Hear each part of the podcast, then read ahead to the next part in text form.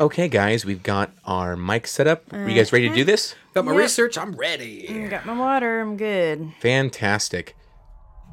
Jesus, what's that sound? Hmm. You know, it sounds perhaps not unlike a rampaging horde. Uh oh, not again. Yeah. Huh. Wouldn't be the first time. Wait, it Getting stopped. closer. It stopped. Candy Graham. Who is it? Oh, I'll take a little peek. Why don't I? Yeah. Oh, that's interesting. It's pirates. ah! Oh! Whoa. Yar, we be the pirates of the internet. Surrender your podcasts to us. Oh, internet pirate. That's a lot of internet pirates. Yar, who do you think be the ones stealing those movies from the movie theaters and the studios? Oh, all right. Huh. Okay. Different, but okay. Yeah. Well, you do know that um, our podcast is free, right? Yeah, you don't actually have to pay a, a dime. In fact, if you want, I can help you download an episode. You can. yeah. You don't really have to like you know steal it from us. Or, No, no. no, No. yeah. Be sure to like us on uh, on you know Facebook. Give us Yeah. a little social media presence too, please. That does put a damper in things, doesn't it? It, yeah. It might. Would you like a free copy of Photoshop? Uh, we we, we, we probably shouldn't. Yeah, this is recorded evidence.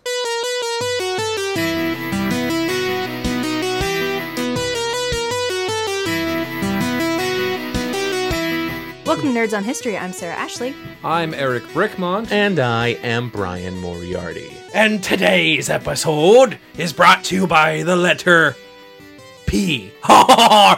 You thought I'd say R, didn't you? Brought to you by the letters R and letters I. and P. And and T. And uh, there's a vowel. Yar, Two- don't make me two put vowels. the word irate in pirate. You Yay! guys are adorable. You guys we are are. really precious. It's a pirate episode. You know, this year, September 19th, went by without me talking like a pirate, so I'm kind of making. Uh, yeah, we do. were all very disappointed in you, Bryan. And Yeah. yeah. I know you think this is making up for it, and it's not. But uh, you you indulge, you have fun. You know, we still are shaming you. I have to do something. Yeah. I don't have another acting job lined up after the play I'm doing. I need to have some sort of outlet. So, uh, how are you guys? I am hanging in there. Yeah? Yeah. Sarah's not feeling too great. She's a trooper for being here tonight. Thank you, Sarah. But I'm I'm holding on to her. You know, I'm I'm, I'm holding her up. Please don't, because it's actually making me uncomfortable. Oh, I'm sorry. I'll please- let go of your foot now. Please put me down. Uh, I'm great. I I had a vacation, and it was the first vacation I've had in like two years. It was actually relaxing, and I went to our cabin.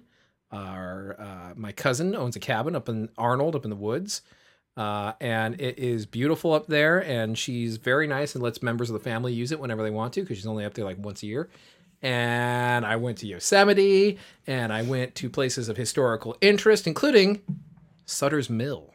Oh, very nice. Yeah, I saw those pictures. I Very went to cool. Sutter's Mill. I, we, if I o- could only now go back in time to our uh, them syphilis, there be syphilis in them hills episode or, or And uh, uh, gold. the or thing about Gold John Rush Sutter episode. is he was kind of an idiot. Yeah, Yes. yeah, that was a great. Those are great episodes. If you haven't heard those, folks, if you're new to the podcast, go back and listen to that. And then in the part where I say, I think I said something to the effect that I've never been to Sutter's Mill. Uh, just replace that in your head with, "I've been to Sutter's Mill, And it's awesome. and it's great." Yeah. Uh, I'll tell you, you know what the most interesting part of that was? Is they had all these really fantastic little historical recreations of, of some of the buildings that were nearby. They have some of the actual buildings, but most of them have since been torn down. And there was one of a uh, Chinese uh, chemist, a chemist shop, you know, like a, like a drugstore essentially, right?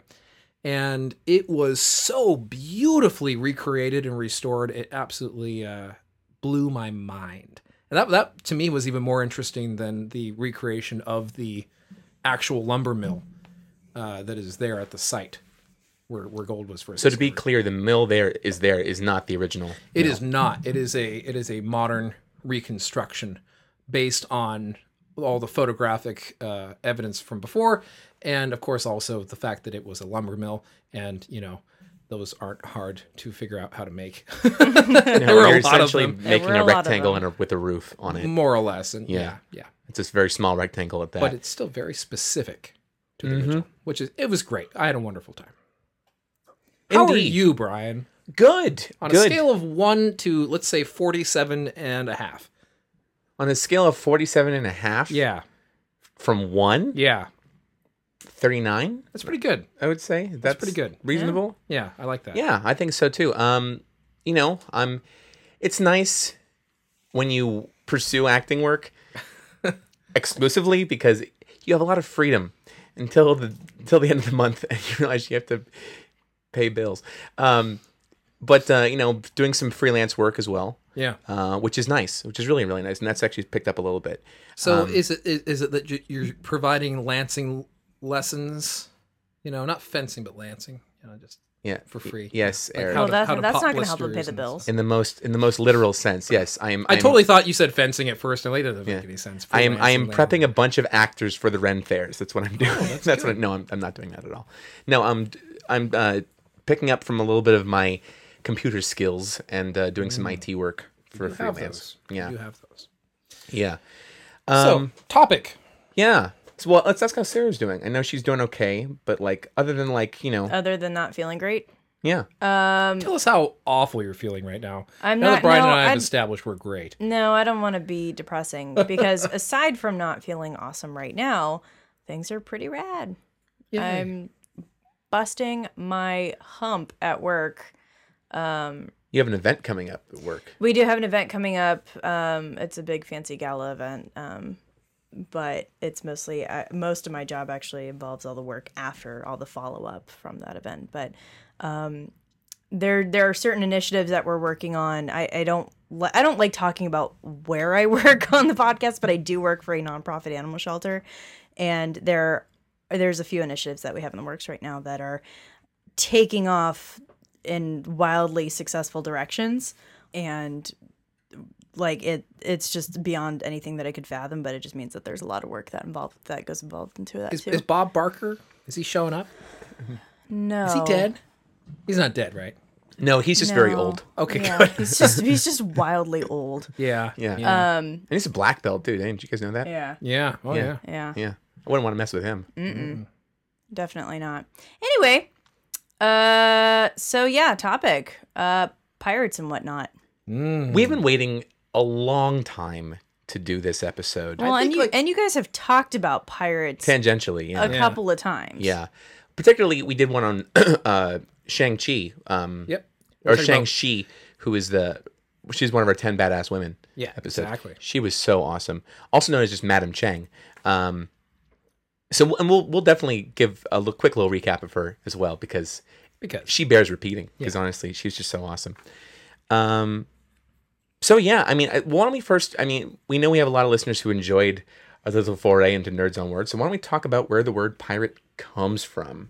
Yeah, well, it definitely has a Latin root, that's for damn sure. Uh, it's both Latin and Greek. So the word pirate is derived. The English pirate word is derived from the Latin term um, pirata, which is their word for sailor, corsair, or sea robber. But that came from the Greek word. Uh, I'm gonna mess it up. Pirates. Pirates, or also um, more specifically the verb uh, pyra, uh, pyra omai, which means I attempt. More, um, more or less, the word attempt referring to someone who makes an attempt on a ship, attempt who's, to who rob. is attacking a ship. Yeah, exactly. Uh, which is also where the word peril comes from, incidentally.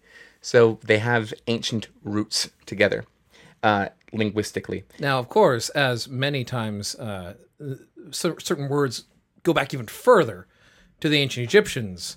In this case, to the word permai, which meant uh, to to have an unfashionable beard. And that's a joking. load of crap. Yeah, I can actually. Oh, it's a steaming pile, ladies and gentlemen. My, my BS meter is getting pretty good with Eric, so I can kind of know when he's about to say something in, in fact, it's a little pyramid. The, the funny thing is, Yes, it is, is. we can we can see the smirk on your face, but the listeners can't, so we Yeah. have to clarify. I know, Yeah. I know. I just I'm having my fun. Good for you. But to continue, um, so the word was actually the word pirate was actually first used in about the 14th century, circa 1300. um, and of course really gained prominence in the 17th and 18th centuries uh, as there was a lot of it going on. Though of course pirate there was in that weird period where English was morphing from Middle English to Modern English, so Yeah. uh, pirate was also spelled with a Y. Uh, for some spellings, and sometimes it was spelled with an I. Yeah, Yeah. because everything was Pirate.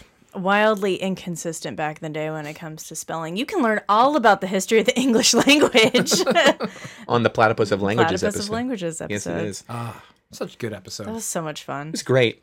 But honestly, despite the word, piracy actually goes back 3,000 some odd years. Yeah, let's face it. I mean, essentially, as, as soon as people figured out that they could to- how to establish use trade water. routes, Yeah. right? Pretty much, yeah. Yeah, then there was somebody there to cause problems and rob and try to take advantage of it. Yeah.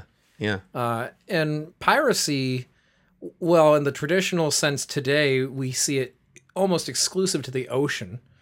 Uh, does also have its its foundations in on land, really. And if you think about it, right, you look to the Mediterranean as kind of the uh, the first place that you have actual recorded instances of piracy. And the ocean at that, or I should say, the Mediterranean Sea, which is really choppy, very kind of uh, tumultuous area. Tumultuous? No, I'm going with tumultuous. I think it sounds a lot better. Uh, you know, Right. I'm writing my own dictionary. Just just live with it, okay? Uh, it is a very turbulent area of sea. Did not uh, did not do well with many ancient civilizations. The ancient Egyptians hated it. They called it the Wadj-wer or the Great Green, and it and they feared it.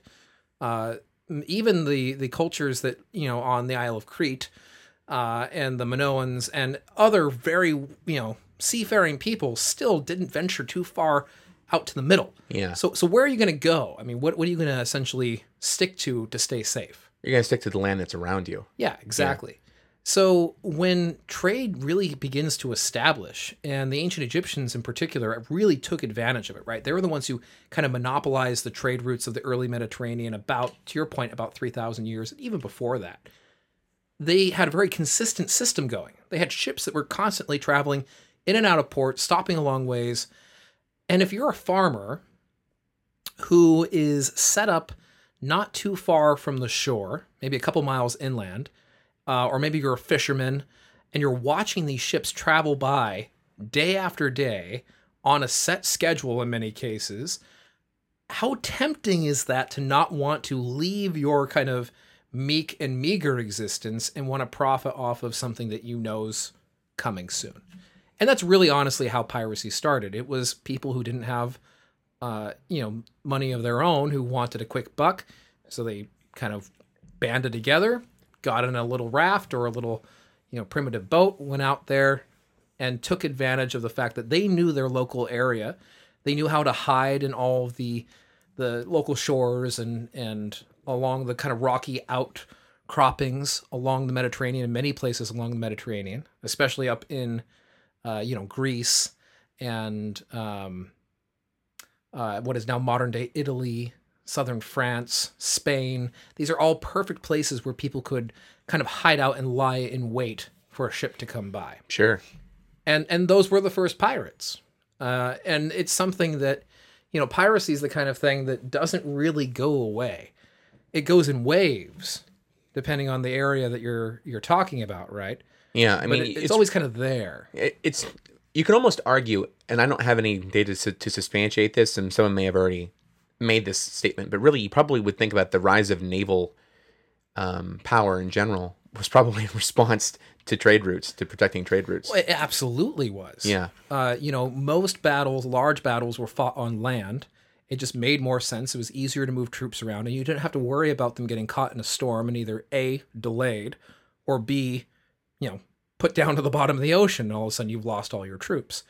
Uh, so transporting troops via ship was not something you wanted to do as often, but keeping your trade routes protected, which was your source of income, that was a big deal. Well, and Yeah. in general, what you have with the navies is that a lot of you know there's a lot of coastal patrolling that kind of goes along with that. Um, Right. Now it's like Coast Guard, but um, but and I'll talk about this more when we, when you know we get to my part when I talk about contemporary piracy. But yeah, you do you do ab- absolutely see upswings in piracy when navies are a little bit more um, down Yeah. when they're not patrolling as heavily. Yeah. And let's be very clear at this time, pirates were the probably the truest form of a pirate. They didn't care who they were attacking. They had no nationality that they claimed, right? They were not employed per se, uh, not until the ancient Egyptians started taking advantage of that. And they would attack also inland as well. So you get your raiding parties together, and you, you know, most big cities at this time were just a few miles from from you know the shore, uh, or they had small satellite cities. You know, Rome usually had Rome had a small satellite city that was on the coast that it was essentially its link to the ocean, link to or to the sea, I should say, to the Mediterranean Sea, and these were all vulnerable targets, Yeah. uh, and they they did quite a bit of damage. It's not to be underestimated. I know there's the more notorious, famous pirates who've been recorded closer to modern history, but uh, these ancient pirates were a real nuisance, and perhaps no more so than to the ancient Egyptians. And I know that's kind of my thing, but it's true. It is the honest truth. The ancient Egyptian empire was the largest and most powerful of its time, and they had a serious problem with some of these pirates banding together to more or less try to topple the entire empire. And we've talked about these folks briefly in the past, uh, and they're referred to as the Sea Peoples. Okay. So we use the plural peoples because they were not a single uh, ethnic group uh, or uh, you know cultural distinctive group, right? They were all of these different people from the Mediterranean, uh, and it's impossible to tell exactly where they all came from. Uh, but we know that they banded together in these loose confederations, and it's quite possible that it's at this time that the the pirate code really kind of had its first spark, that it may have started to come together. Because to bring that many people with uh, so many different backgrounds together, they have to mutually benefit from that. And there needs to be some sort of agreement among them as to how exactly that's going to go down. Because they were hitting some big targets.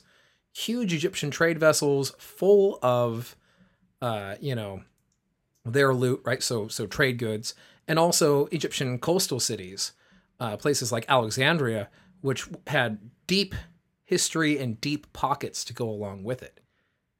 So, you know, during the time of Ramesses III, which is, you know, uh, was it about 11th century BCE, you've got them in their most powerful form, banding together, hundreds of them, hundreds of ships, thousands of sea peoples invading uh, through uh, what is now modern day Libya. So, kind of, you know, jumping shore at, at that area and then invading via land and then also attacking via sea and trying to topple the Egyptian empire.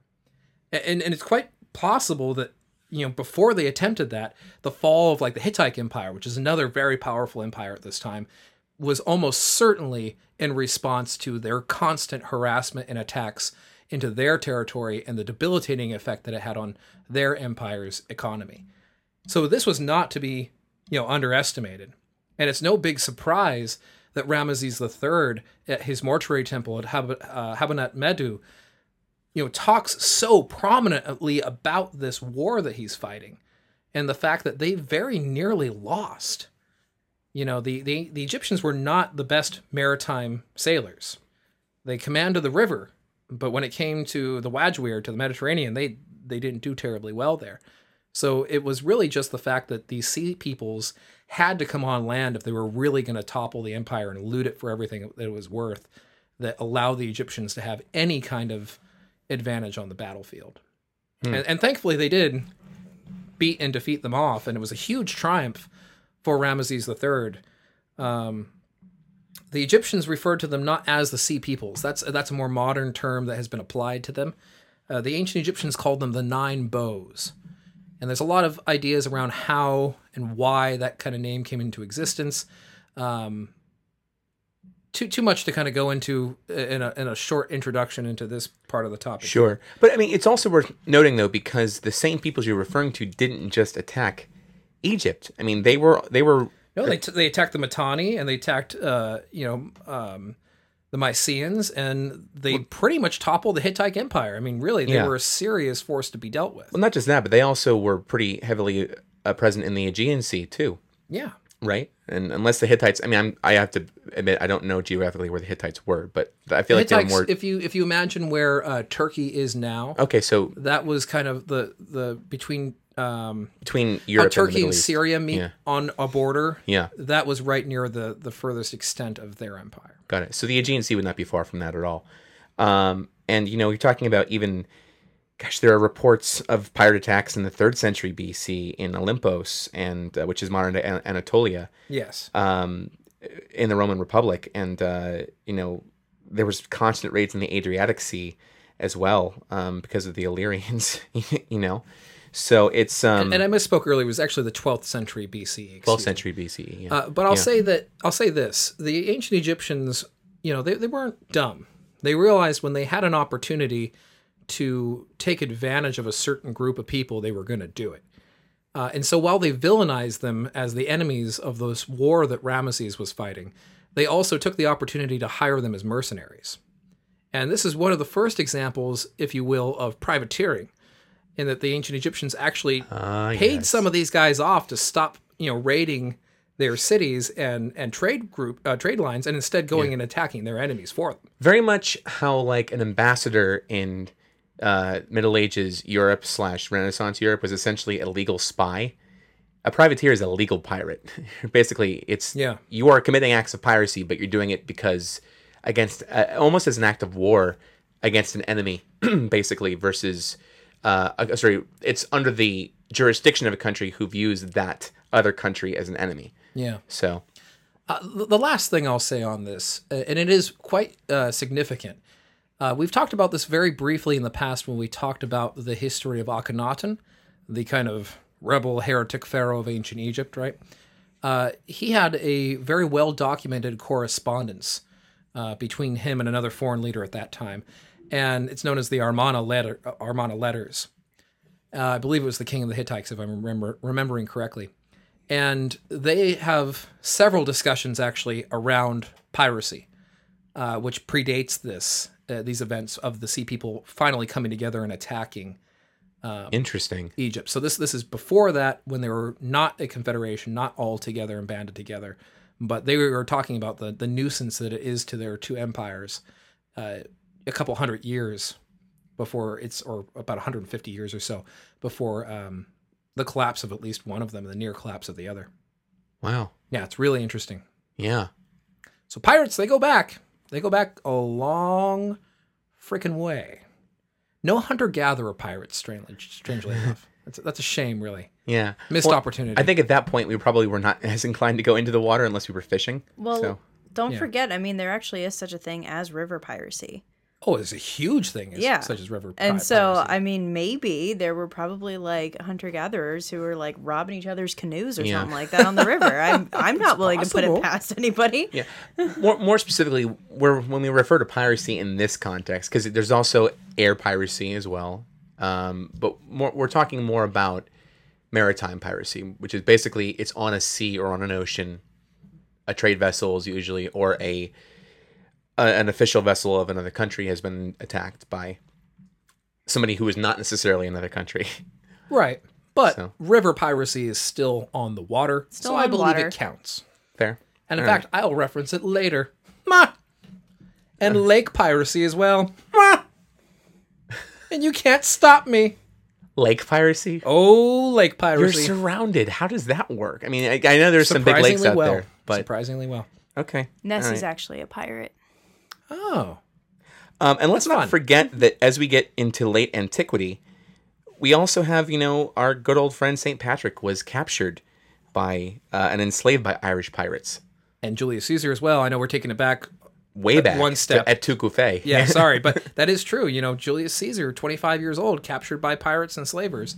Uh, and it's important. so- I'm sorry, Bryan. I know you're, you're moving us forward in time. Forgive me. it's fine. Forgive me. It's fine. Uh, I just want to say that you know it's important to remember that uh, the slave trade and piracy have always gone hand in hand.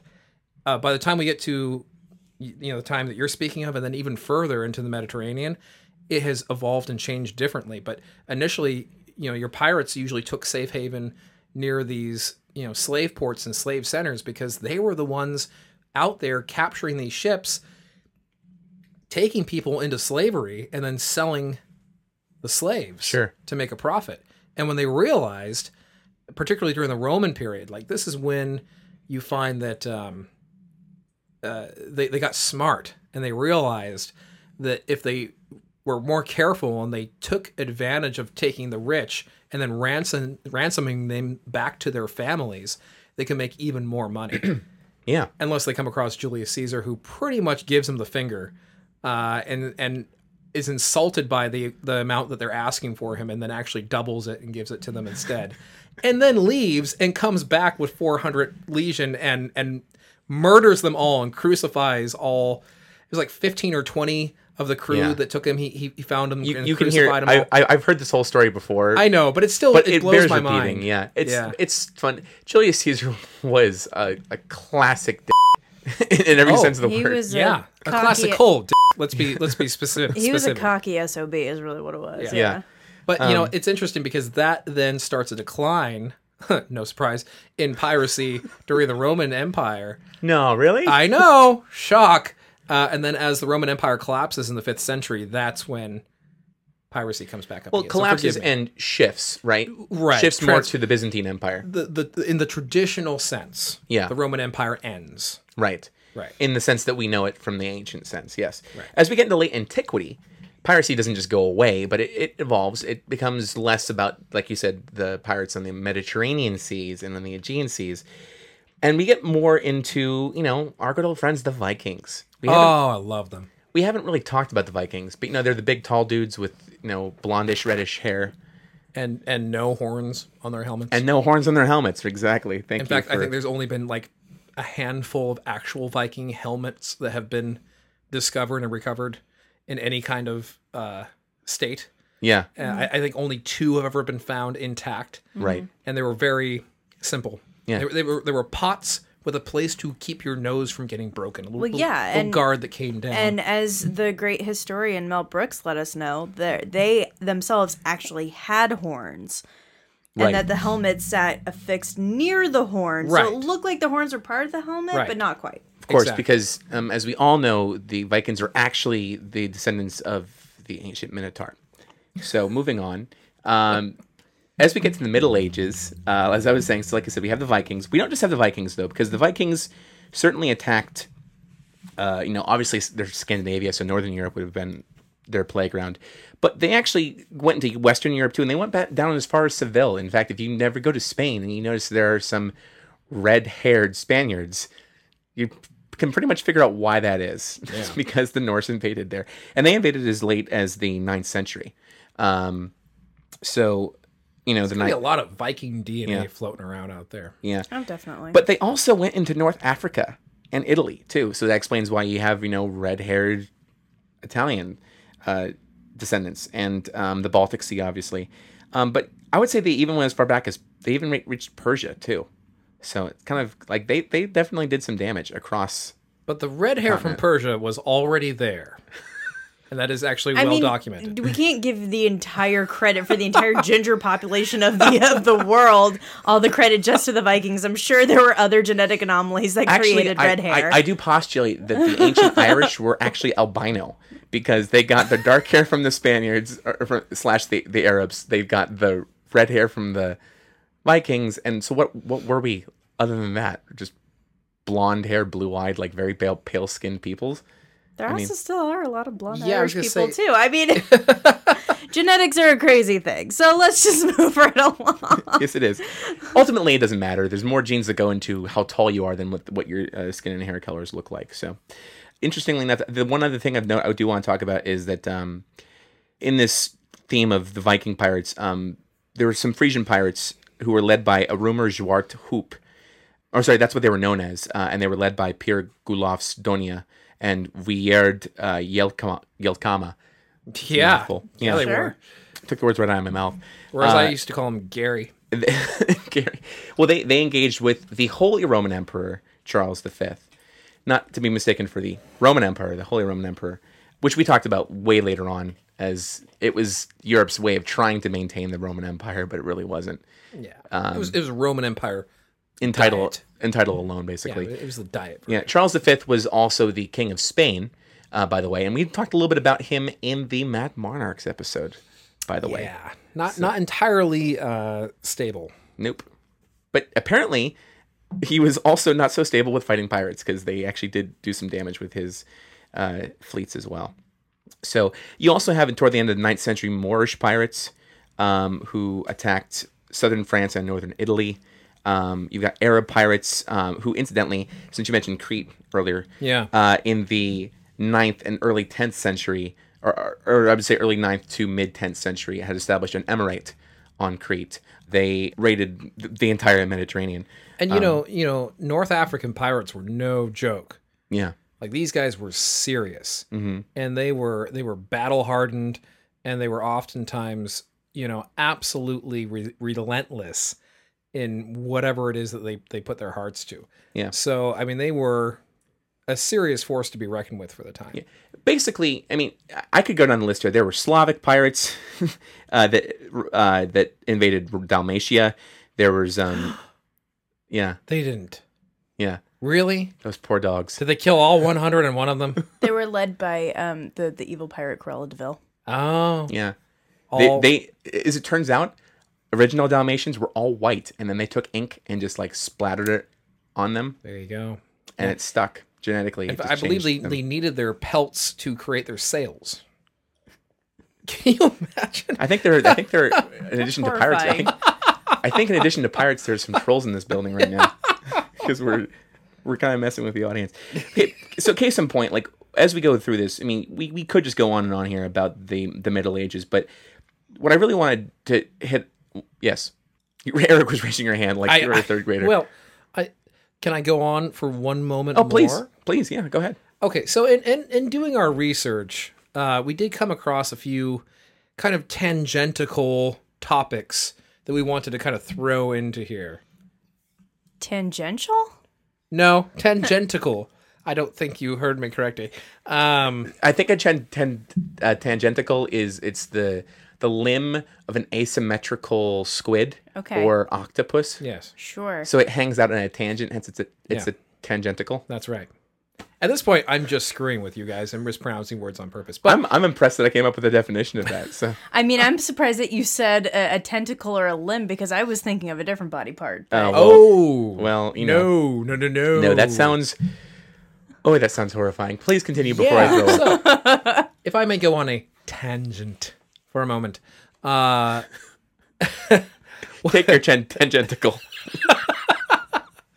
the the Byzantines had a very interesting way of of fighting on the ocean. You mean the ancient napalm that was Greek fire? Yeah, we This gotta, thing's we gotta amazing. because you can't talk about pirates without, in some way, talking about explosives, right? I mean, pirates have existed before gunpowder, but let's face it, it was mostly boring, uh, except for these guys. They were essentially people just thwacking each other with pointy objects. But once they had gunpowder, then it got real. Yeah, exactly. Became much more interesting. Here's the thing: the the Byzantines were not the only one to develop this type of napalm. If you like, like, like Bryan said, right? It, it actually the original recipe most likely started with the Greeks and then was inherited much later down. So it was the, the Byzantines kept it a very tight secret. They did not actually reveal the recipe. And I don't know if any recipes have ever been recovered No, it, because it is one of the best mysteries about ancient artillery is Yeah. that we don't know what it actually was. it's it's most likely believed to have been made from pine resin, quicklime, uh, calcium uh, phosphate, uh, sulfur, uh, and a variety of other stuff that may have been thrown into the mix. In other words, real nasty stuff. In other words, some heavily flammable minerals were mixed with oil, and they thought, let's spray this out of a cannon, out of a Well, tube, and see what happens. Well, you know, the the Greeks almost certainly were the ones to first start lobbing it before they actually started, you know, shooting it out of these. They, but these they did have essentially water cannons, which was Well, pretty did. impressive. They, They were did. basically ancient flamethrowers, folks. We're going to get to that. Yeah. Uh, but initially, they were they were kept in these uh, you know vessels, and they were uh, an excellent siege weapon uh, because this stuff you know is highly combustible, not just flammable, but combustible. Right? It's it and it explodes and spreads all this flaming material out all over the place. So it's great for weakening uh, you know the stone walls of castles and what have you. But where it really gets cool, to Bryan's point, right, is what the Byzantines managed to do with it. And they did. They built a gigantic, uh, you know, squirt gun, like Bryan said, to, to shoot this stuff out. And, you know, I'll, I'll show my fellow nerds a diagram of, of what it looked like. It's but it was- essentially a crank powered super soaker, folks. yeah, right. So you, you have your container holding this stuff uh, connected to a pump that would pump the air in to create pressure, and you had a valve, you know, to close it off at the at one end. But you had to heat the material to get it to a point where it would be at least their mixture where it would be flammable. So they would probably be heating it at the same time over coals. And once they got it to the, the perfect temperature where it would ignite with a with an open flame, that's when they opened the valve, let it go through the nozzle, which was, you know, fashioned in such a way that it would enhance the pressure that was already there and produce a long flowing stream, not one that's going to you know spurt all over the place and cause the fire to spread onto your own ship. Uh, and then you had a, an oil lamp or what have you underneath it to ignite. And they put these on their ships Yeah. Made of wood. I mean, they're all made of wood. But the point is, who the hell thinks to put this on a, their wooden ship? Very brave men.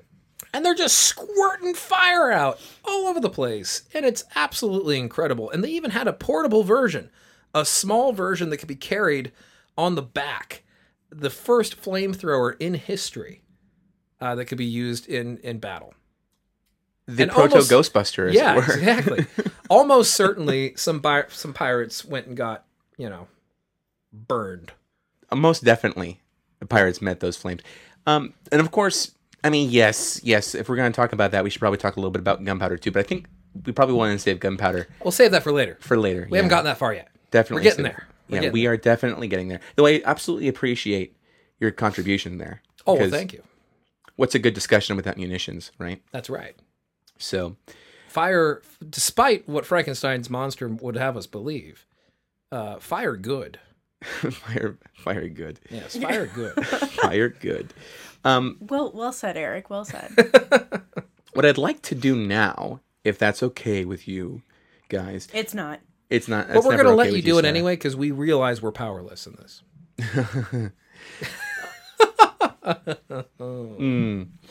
Um, as I'd actually like to actually like to jump around a little bit because Get up, stretch your legs. It's fine. and because I mean once we get I'll into turn on the Cypress Hill. because everything we've been talking about now has been in predominantly in Europe and also predominantly in the old, just old world in general, right? Yeah, yeah, yeah. yeah. So, because even if we talk about you know the Chinese pirates, which of course they've been dealing with piracy for just as long as oh yeah. the Western world had, um, basically, I want to get to the good stuff, which is the Caribbeans. Whoa, whoa, whoa. What? Thanks, Bryan. Just invalidate everything I just said. I didn't mean it that way. I'm just saying that you know if you have to rate piracy, like some of the best known pirates that we refer to come from this period in time.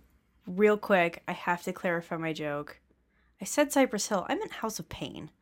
Oh, I got where you were going. I think our listeners will forgive you. Yeah, I just I could not let that go. Like that was a glaring mistake on my part, and I gotta just say that I I said it. The words came out of my mouth, and I just had to retract it. It's okay. It's a bit I'm feeling- tangential, but that's all right. yeah, I'm not feeling great, but I just really wanted to clarify that joke. Okay, go No, on. we understand. And another angry hate mail email has been deflected. Dan that on me. I'm not going to write this letter because Sarah apologized. Thank you. So, I mean, because as we get into the New World, the discovery of the New World, world, which is we're talking about the edge of the 15th and 16th centuries, we obviously have trade going on because we find out, oh, there's things of value here. And then when I get back to Europe, um, Like gold and people. right? Because we're talking about the age of exploration and not just the New World, but as you as we've kind of talked about before, Europe is expanding all over the world. They're creating colonies in Africa and India and all over the And the slave Asia. trade at this point has begun to boom. Exactly.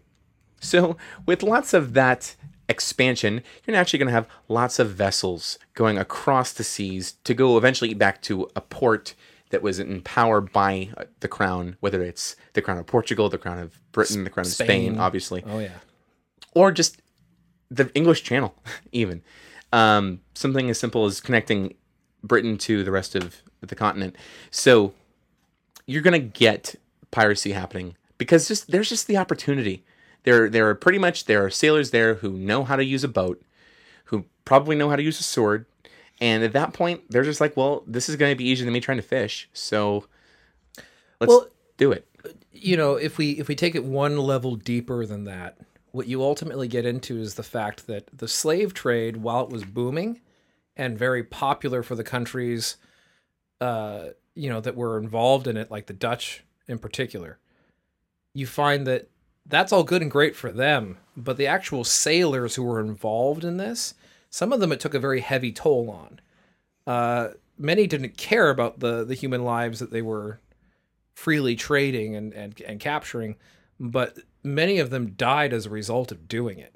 Uh, if you were uh, on board a slave ship, your chance for survival was actually uh, lower than that of the slaves that you were transporting. Right, because the slaves had the least were guaranteed being fed because they had to be alive when they got to there. They were, you know, as horrible as we know it to be today. They were property, and they were and they were treated as as what they were at the time, which was valuable property. Yeah. Uh, whereas these sailors who who signed on got very little pay uh, and were in terrible conditions, many of them died of disease uh, or of other you know situations. You know, trying to put down slaves who were revolting or or what have you. Sure. And, and you know, it, you know, many of them said, "Screw it, forget this. It's not worth it." But now I'm out of a job. I've got tons of experience with sailing uh, but what am I going to do? And many of them then turned to piracy, Mm-hmm. as did also sailors and soldiers who were being paid pennies, or shillings in this case, but hardly any shillings, and found that they were simply not making enough money in places like the British Royal Navy, uh, or in, in you know the the Spanish fleet that was you know coming back and forth, and therefore they they signed off and signed right on with the pirates. They were making more money that way. And folks, we did give you a little bit of a tease because we're actually going to pause the episode there. Yeah. Yeah, we Yeah. got a two-potter. We got some golden age piracy coming up next. and lots of more tangentacles. So And then and then Eight, in fact. and then we're gonna end it on contemporary piracy, and I might actually say some stuff. yeah, what? What? Sarah's gonna talk in this episode? What? Amazing. you can't have that. No, You Don't listeners, you silence me. yeah, the listeners cannot see the face that Sarah just made, but it was no, quite funny. But it was very feminist, and it was very at me. So It was um, very Sarah. It was, Dan me! I hate Bryan Moriarty. it was a Sarah face, is what it was. Oh, at this point. All right. Um, so why don't we why don't we go ahead and launch into some of our feedback then? This week in listener feedback. Uh, we actually got quite a bit of feedback in the last month. We got a ton. So thank you guys for, you know, when we ask for it, it certainly pours. It um that doesn't that doesn't that's a mixed metaphor, isn't it? It really is, actually. Yeah, I don't. Ask and you shall receive. If you build it, it will rain. I wish that could be the episode t- title, but it makes no sense Nope. com- compared to the rest of it. Absolutely not. Now, if we were doing an episode on Noah's will Ark, like that would that would have been perfect. Sure. Yeah. Oh my god.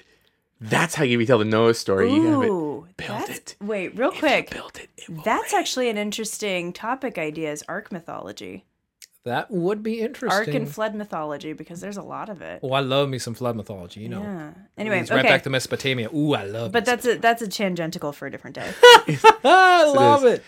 Uh, so our first piece of feedback comes to us from Shark Girl Rach. We read part of it on Nerds on Film, but it's mostly directed to Nerds on History, so we're going to read it. Bryan, you shouldn't be reading listeners' names out. Both Shark Girl first Rach? and last. Shark Girl, Shark Girl is- Rach. oh, come on. I am sorry, Rachel. Shark Girl. Rachel, I believe it's pronounced Shark Girl. who her name is Shark Girl because she just digs sharks, like Oh. like the animal, not like the, the hockey team. Um, she states, I have been listening since the beginning uh, of the year, originally to Nerds on Film, to assist in my film studies at university. That's about that. probably yeah, that's probably not particularly helpful, is it? Wow. Uh, Um, sorry, I'm sorry for that, by the way. Uh, Bryan if you were expecting and a Sean film and Sarah class. and Roxy, not me. Take responsibility for that. F. Yeah, uh, which we, we said the same thing on the other podcast. Um, Uh, but soon started Listen Nerds on History, and ha- it has taken over my life in a good way. I can't stop listening to you guys, and the addition of Sarah to the podcast ensures even more hilarity. Oh yes. Aw. I love history and can't get enough of it, especially sorry, I especially love hearing about American history and ancient history having grown up in England uh, where we rarely see learn anything outside of Europe. Keep up the great work. I will be listening. Only 10 more episodes until I'm up to date, so I look forward to more history goodness in the future. Uh, I would love to hear uh, about the history of skulls in pop culture. That is an interesting topic and a long one. and that's what she is currently writing her dissertation on. And Really? she hands it in next week. Uh, That's this this was actually back in March, so it's probably being she's probably defending her dissertation right now. Yeah. So uh, what? With an actual skull in one hand. know- so if you get the seal of approval on your dissertation, just send it to us, and that way we don't have to actually do the research. You know, I'm gonna I'm actually gonna one up you, Rach. If you if you get awarded your PhD, let's let's talk about having you on the show. Seriously, we'll figure out a way we can make this work via Skype. Like yeah, let's do it. And I want to talk. I want to talk about skulls in general because they're fascinating. Yeah, this would be pretty cool. Like, it would be awesome to have a, a listener who is a PhD at the same time also on the show. Because you've only had one PhD before, and that was more of a publicity agreement. I'll even bring my father's collection of skulls. They're mostly animal. Okay. Okay. Well, nobody on the podcast, like nobody who's listening to the podcast, can see them. So just take I know. pictures. No, no, no, no, no. I think that it would be nice if they watched us. You want what, Let's oh, move on to the next. Let's move on. Let's move on. Do you want to take the next one, Sarah? Sure. Um, this one is from Sean. Uh, subject: Thirty Years War. Oh God. Uh, I I started listening back in November 2015, almost through the backlog. I must say you've you found your groove. The podcast has been one of my favorites. Uh, bring it back to the subject. The Thirty Years War has been brought up once or twice in user suggested topics, and I would like to add my voice to that chorus. The Thirty Years War was a seminal moment in European history, and that and shifted several paradigms that would have long-lasting effects and helped set the stage for the imperial era of Europe. Hope to hear about the subject from y'all in the future, and keep up the quality work. We agree with you, Sean. It also shifts hundreds of pages of research to do that episode because it is a massive topic. Um, we, we actually were planning on doing yeah, it a I was couple gonna months say we'll, ago. we'll pull the curtain back for you for a moment. Yeah. Uh, we we we really tried, and the look on oh, yours. There's just so much that happened. but it was you know, it was really dense, and some of us some of us got headaches. My nose started bleeding. I'll it admit was- to it. I had this pain in my left pinky toe, and it's still there. I know. Yeah, it's it's one of those I think ones you just that have a fracture, maybe. Oh, crap. I think it's one of those ones that we want to do it, but we need to be really explicit and probably more well thought out ahead of time. On, It, it would on- easily be if we did it. It would easily be two months of, of our show because of just there's so much if, that goes if on. we decided to go into that level of detail. I mean, you guys were able to do the Roman Empire in two episodes, so I feel like we could do it. It would just be a very top level experience. yeah, I think we should find like you know what its niche. We should find something within it to focus on, like the hats of the Thirty Year Oh my War. god. But in all seriousness, no, I, I think we should find uh, a, m- maybe a less traditional avenue to explore within the Thirty Year War because it is one of those super well documented topics, and not that we haven't done those in the past, but I think that would be uh, a nice challenge for us. personally, I would like to talk about the decline of the bishopric because that was there was a lot of them involved in the Thirty Years' War, and I'm getting that look. Yeah, yeah, absolutely. And- Eric, why don't you read the next one? Yeah, let's let's, uh, let's do that immediately. Okay, this one comes from James, and he says in his subject, "Love the podcasts." Uh, message: I've been listening for six months. Since I'm on the road, I listen often. I love the show on the Golden Gate Bridge and the King Tut show.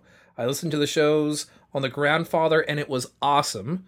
My only critique uh, is that, uh, and he kind of goes on for a little bit here, but he just gave us some great suggestions around uh, re- improving our audio quality, uh, which we are working on presently. Uh, so worry not, James. That is coming soon. He continues though. He does. He says, Any anyway, I'd like to hear some history on a few things. Um, James Bockham Eds. I'm don't know if I'm saying that correctly, but James Bachman Eads. Eads, very good, got close. Uh, he invented the ironclads during the Civil War and also built the Eads Bridge in St. Louis in 1874, the longest bridge at the time using steel and arches.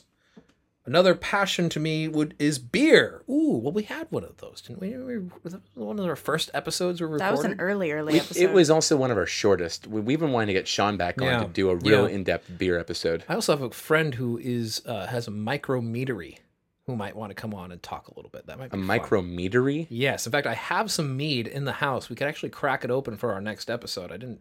That think of sounds like a. Why aren't we doing that now? I don't know. I forgot. Okay, I'm sorry. Anyhow, it continues. It would be interesting to do a show on the early breweries, such as Yi Lang. It's Yuengling, you idiot! Sorry, I couldn't let that one go. Budweiser, Miller, etc.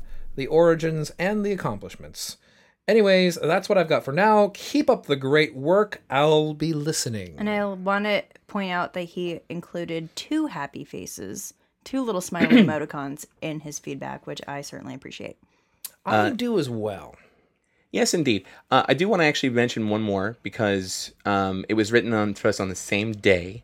Uh, it was topic was Isaac Newton's professor. So Michelle talking about it more recently, our Isaac Newton episode. Uh, thank you for the podcast on Newton. It was really interesting and it reignited my interest in my favorite history topic, genealogy. It's always great to be a family uh, story that one of my many great grandfathers was a teacher of Isaac Newton, and your podcast reminded me of it. I pulled out some old genealogy paperwork and ha- that was done in the 70s and jumped on Wikipedia, and in a few minutes later, I had the family story confirmed. It turns out that my ancestor, Isaac Barrow, not only was a mathematician who developed the fundamentals of calculus that Newton built upon, but he also founded the library at Trinity College that was the master uh, and was the master of the school. Damn. Yeah. Thank you, nerds, for inspiring me to do that bit of digging, and thank you, 2016, for making genealogy much easier than it was in the 1970s. Signed, we usually don't name the last name, but because of the connection here, we'll go ahead and say it Michelle Barrows. So, thank you, Michelle. We really appreciate that. Um, a direct connection because she still Yeah. has a surname of her grandfa- great great grandfather. That is awesome. And I'll tell you, you know, folks, if you don't know a lot about your family history, do whatever you can to investigate into it. It's so enriching. You've heard us talk about this on the podcast before.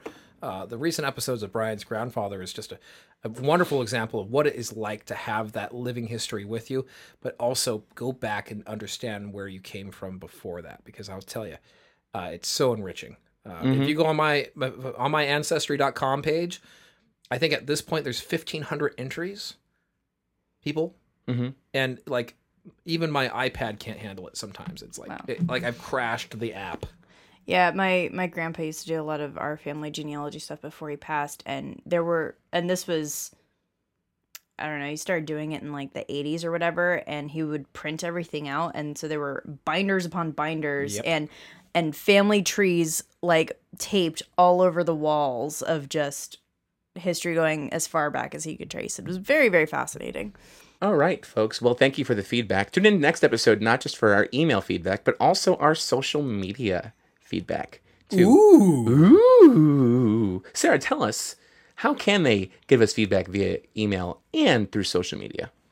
So uh, the best way to do it is if you tattoo your forehead, take a picture, send it to us. That is really the most efficient way possible. But if you feel like going the longer route, you can hit us up on Facebook, Twitter, or Instagram. Just search for Nerdonomy. You will find us. I promise you that. Or you can go to nerdonomy.com, click that talk to us button, and it will shoot an email right to our inboxes. It's awfully convenient, but not nearly as fun as getting a tattoo. While you're on our website, if you feel like it, you can hit our store and maybe buy a t-shirt if you feel like it. Or if you just want to flat out give us money and not get anything in return, you can click donate and give us Well, a they little get bit of cash. entertainment in return. Where I'll give you air Sure. hugs. Yeah, yeah. Also, um, while you're on our website, you can find that we have a PO box. We also have um, a number if you want to call and leave us a voicemail. That's pretty rad too. Um, but the most important thing that you can do is tell your friends all about us or give us a review on iTunes or something like that. Just shout it from the rooftops. Tell everybody how much you love Nerdonomy and Nerds on History Yeah. and possibly Nerds on Film. Spreadeth thy word of nerd. Uh, I do want to actually hit. We'll have to have him play it for the next episode. But our listener Jacob sent us a voicemail to our Google Voice account, um, which is actually our number we use for, just for business calls. So if you see the the number at the bottom of the of the page, that's not it. It's the one on the top of the page. It's in the bigger, the one in bigger print. Our, to our goal is to make it as confusing as possible. Clearly, I know for we got to do something about that. Let's, Uh, let's clarify. yeah, well, so- it does say for business purposes only underneath the phone number on the bottom which of the is page. exactly what I would send feedback to. But anyhow, so, um, that's an off-air conversation. yeah. Well, it's also in the greeting now. I, I put in a custom greeting and it says, "Hey, if you're gonna give us feedback, great. Call this number instead." So, um, Anywho, anyway, that is a, dis- a conversation for another time. But until that time, uh, we have to go. So until we meet again, stay nerdy and tune into our next exciting episode. Same nerd time, same nerd channel, nerdonomy.com. bye. I'm not going to say goodbye this time. I'm not going to do it. I'm not. Eric, Goodbye. later. Goodbyes are always hard.